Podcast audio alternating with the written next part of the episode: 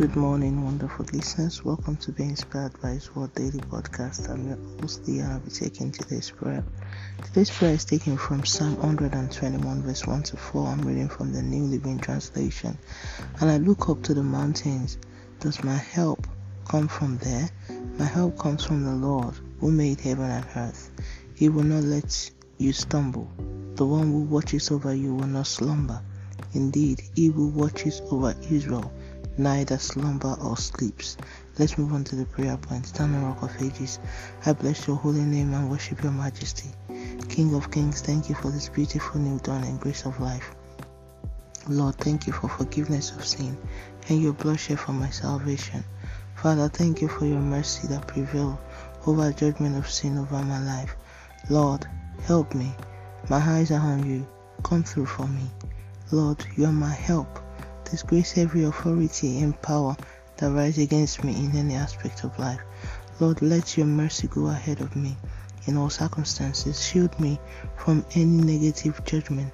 Lord, overhaul my desires.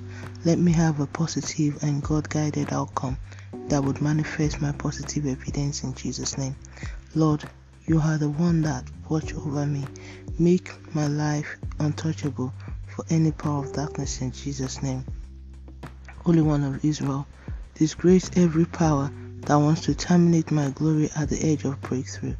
I decree this week I will walk in divine favor. All my expectations will come with positive report. Delay, denial, and rejection has been cancelled in Jesus' name. Lord, I commit the verses for this daily prayers, all impacted by it, and our household into your hands.